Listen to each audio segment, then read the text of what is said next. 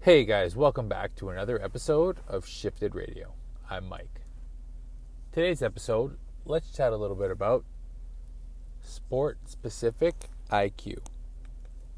Now, I've really been trying to come up with a better name for this, but I haven't found it yet, so I guess we'll stick with this for now.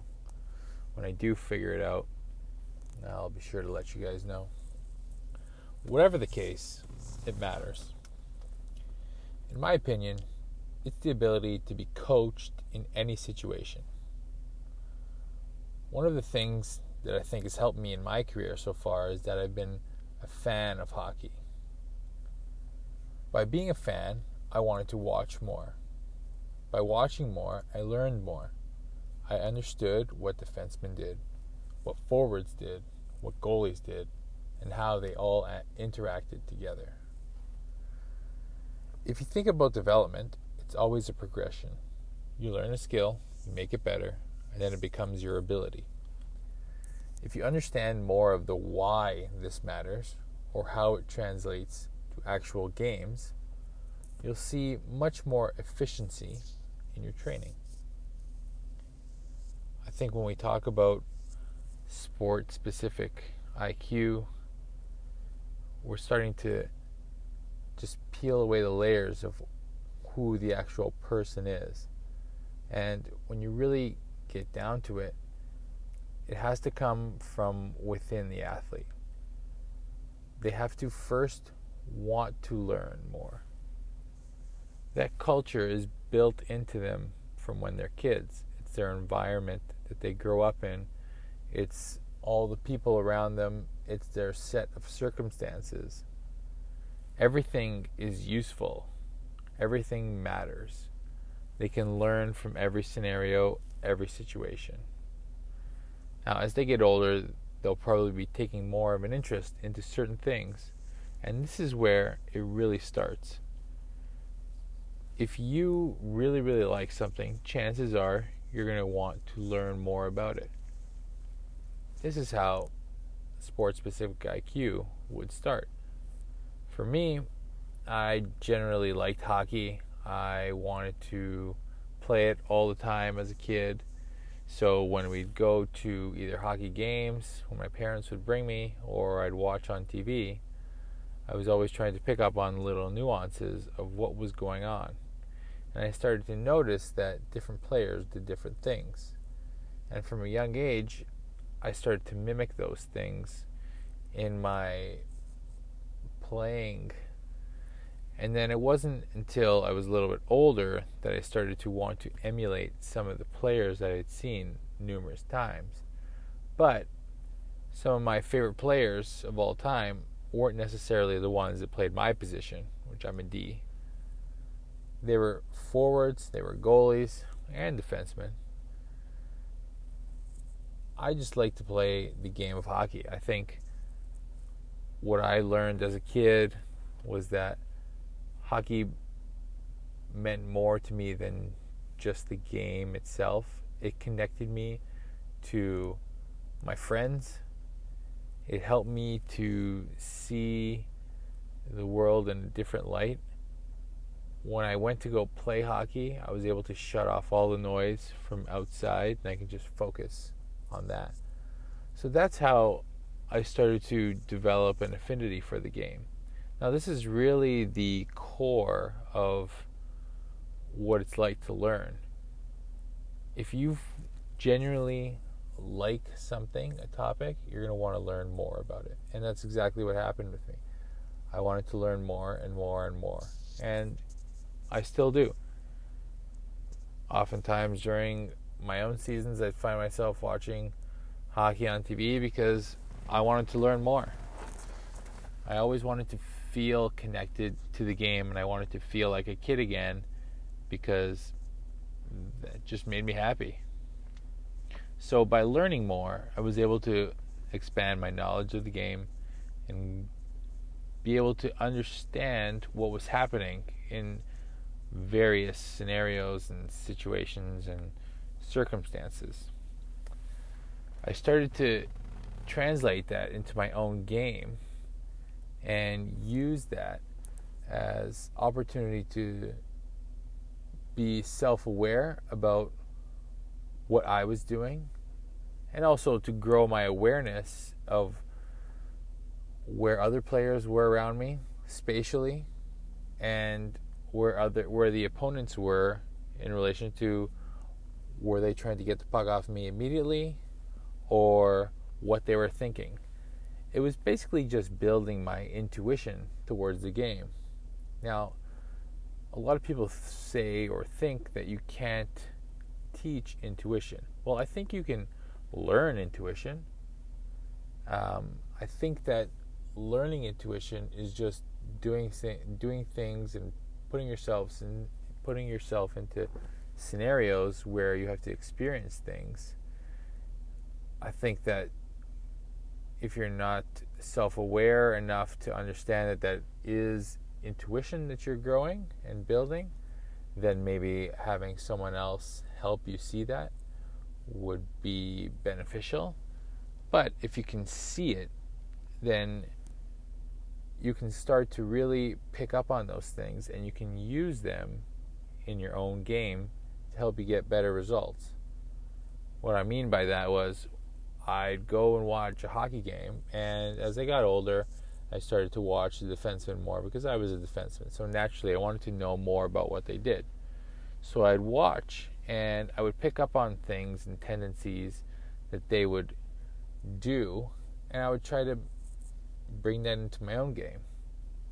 So subtle things like checking your shoulder when you're going back to get a puck, or picking your head up before you got the puck and knowing where the opponent was before you're about to take a shot at the blue line.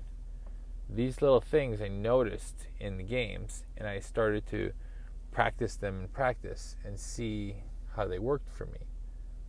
Eventually, those skills became my ability after n- numerous reps. These things do matter, and this is how you can really give yourself an advantage over a lot of other people because the odds are not in your favor that you're going to make it, but that doesn't mean that you're not going to make it. These are the little things that the people that do make it have. These are the kind of things that are in their tool bag. Having the ability to be aware, whether that's through intuition, through preparation of knowing what's coming or seeing who is around you, all that information matters. And by having good intuition, it just means that you can make decisions a little bit quicker, a little bit sooner, and that's going to give you the advantage over the person who's trying to take the puck away from you. Or it's going to give you the advantage when you go into a 1v1 scenario. Or it's going to give you the advantage when you're going against the goalie. If you know what the opponent is thinking before he or she does, then that's a great advantage to you, and you should make use of that. I really think that being able to be coachable is something that is very underappreciated and very underutilized, to be quite honest. Having coachable players on your team just gives you a lot more leverage in game scenario so that you can utilize players to their strength. I think that there is a lot of different players and player types that are on teams and good teams deploy players in their correct and optimal situations and scenarios. You can't have four lines of first line players. You can only have one line of first line players those guys surely they can be rotated in and out, but on any particular game or at any particular set frame of time during the season, players are performing better or worse than their counterparts, and they earn that ability to be where they are. But it doesn't mean that the second line, the third line, and the fourth line aren't important. If you ask or you just watch any team that wins a championship, you can see very clearly that the reason for them winning the championship is directly related to the depth and the quality of players that they have throughout the lineup.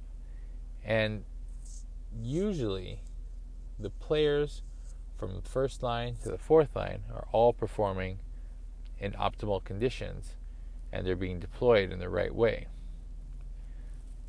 Having this awareness and this intuition as a skill can help you be placed in any situation and to flourish. This is called being versatile. If you're more versatile, you're going to get more opportunity because you'll be able to be put in any situation and the coach knows that he or she can trust you in that situation. If the coach if the coach can trust you in those situations, then surely he's going to be putting you out there more and more. And being out there more and more is going to lead to more opportunity to score goals, more opportunities to defend plays. You're going to be involved in more events throughout the game. And ultimately, that's really what you want. You want to be involved in the game. You want to be making a difference. You want to be making a difference when it matters. All players have the ability to make a difference. And I think that when used correctly, players can make a difference. All players can make a difference. Having this skill of being knowledgeable about the sport gives you, in my opinion, a distinct advantage over other players because you can clearly see who knows what to do in every scenario. Coaches can see it in practice too. They're watching, they're seeing who's going at the front of the line in the drills. That stuff matters. If you think it doesn't matter, just ask any coach coaches like to see initiative. They like to see players who take it upon themselves to do things. Going at the front of the line shows that A, you are paying attention to what he was saying, and B, you understand what's going on and you feel confident enough to go at the beginning and show the other people and the other players on your team what to do. This is a tremendous skill, it's a tremendous trait it shows great leadership, and it's going to put you in the coach's good books. That's where you want to be. Because when you're in the good books, you're going to be given more opportunity. That stuff matters. Everything matters, guys. I think you should use every advantage you possibly can because the odds of you getting to even the next level, whether you're in Pee Wee Double A or Minor Midget Triple A or wherever you are, if you're playing for fun, the object of the game is to win. So you need to use whatever means you have available and whatever skills you have available to help you to win. That's just the name of the game. So, guys, if you think that you can add this to your repertoire this hockey IQ, feel free to add that to your tool bag because I guarantee you it's going to do a lot more for you than you think. To be honest, in my career, eh, which has been 12 years now so far, uh, professionally, I think this has been my greatest asset to be able to be coachable because I've had quite a few coaches, good, bad, and indifferent.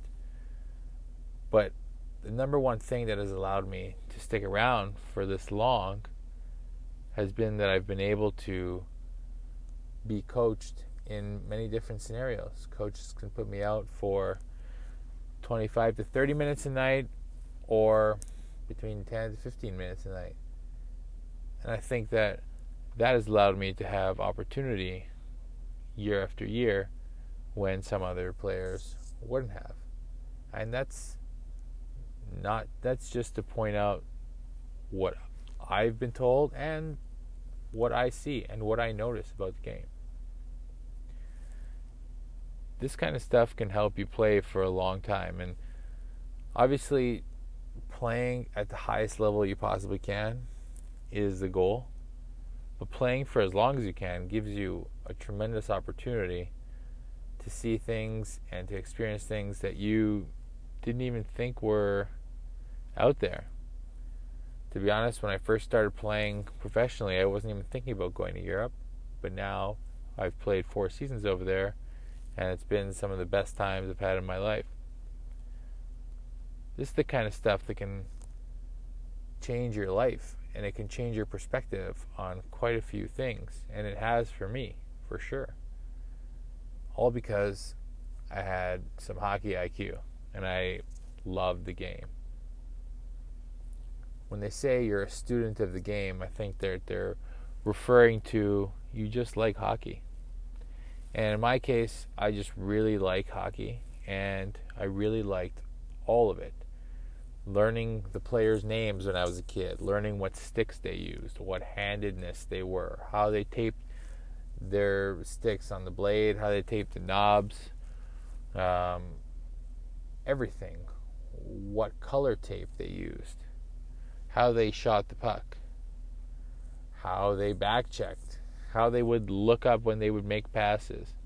And then thinking about myself in those scenarios and seeing myself and visualizing myself doing those exact things over and over and over. And then going out in my backyard and practicing them over and over and over. And then bringing that to my on ice practices and practicing it over and over and over. And then bringing it into the games and repeating it over and over and over. That's just the cause and effect of what can happen. It's definitely a process and it definitely can take some time, but I'm telling you, this is one of the most important skills and important things that you should be looking to add to your game because it's a clear differentiator over someone else. Nowadays, most players can skate fast, most players are strong, most players can win 1v1 battles. That wasn't always the case, and the game was a lot different. You know, even 10 years ago, 15 years ago. But now, with the evolution of training and optimizing performance and all this, I've seen all this progression. I mean, when I first started playing pro, there were you know, the fitness testing was not even close to what it is today. But what I know to be true is that there still is room for players to get educated in ways that will help them be better athletes, be better players, be better humans, everything. When you take the time and take interest in yourself and you go all in on your strength, usually it's going to work out for you in the long term. That doesn't necessarily guarantee that you're going to make the NHL, but it can lead you to some places that are going to just help you have a happier life that's going to make you happier than you th- were before. And to be honest, that's just the goal to do things that make you happy. Obviously, hockey has made me happy, and doing that has made me happy. So I continue to do that, and I continue to learn more, and I continue to want to be better each and every day. And that's just that's just me. That's just what I like to do. If it's what you like to do as well, then I encourage you to do the same and to learn more and to train harder and to train better on ice, off ice, mindset, everything. Watch the games. Watch the actual hockey games. If you think that going and doing skill practice after skill practice after skill practice and then not watching any hockey is going to help you to make the NHL, well, it's going to make you a really good skill player. But there's not room for 23 skill players on every team. You have to be able to separate yourself from the rest in other ways as well. Versatility matters. Thanks, guys, for listening. I hope you really enjoyed this episode. It's something I feel pretty strongly for, and I will continue to learn more about this and help you guys by sharing more of what I learned. And I think this is really, really something that a lot more players can take advantage of. And I think, especially going forward, that it's going to be tremendously important because the game is really equaling itself out and it's getting harder and harder to stand out on pure skill and pure talent alone and there has to be more to your your game than just being able to stick handle and skate and win battles you have to understand how to put it all together and the guys who play in the NHL they have that they have that ability to know what to do in those situations. Their awareness is super high. Their intuition is super high. They all have watched a ton of video on themselves, on the opponents.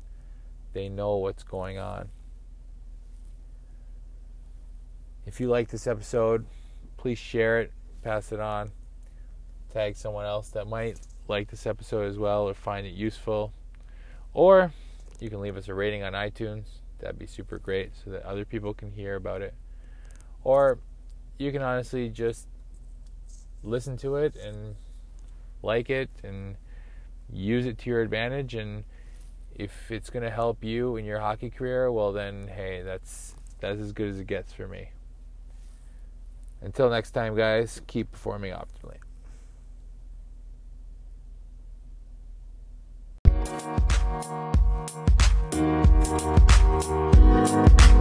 Thank you.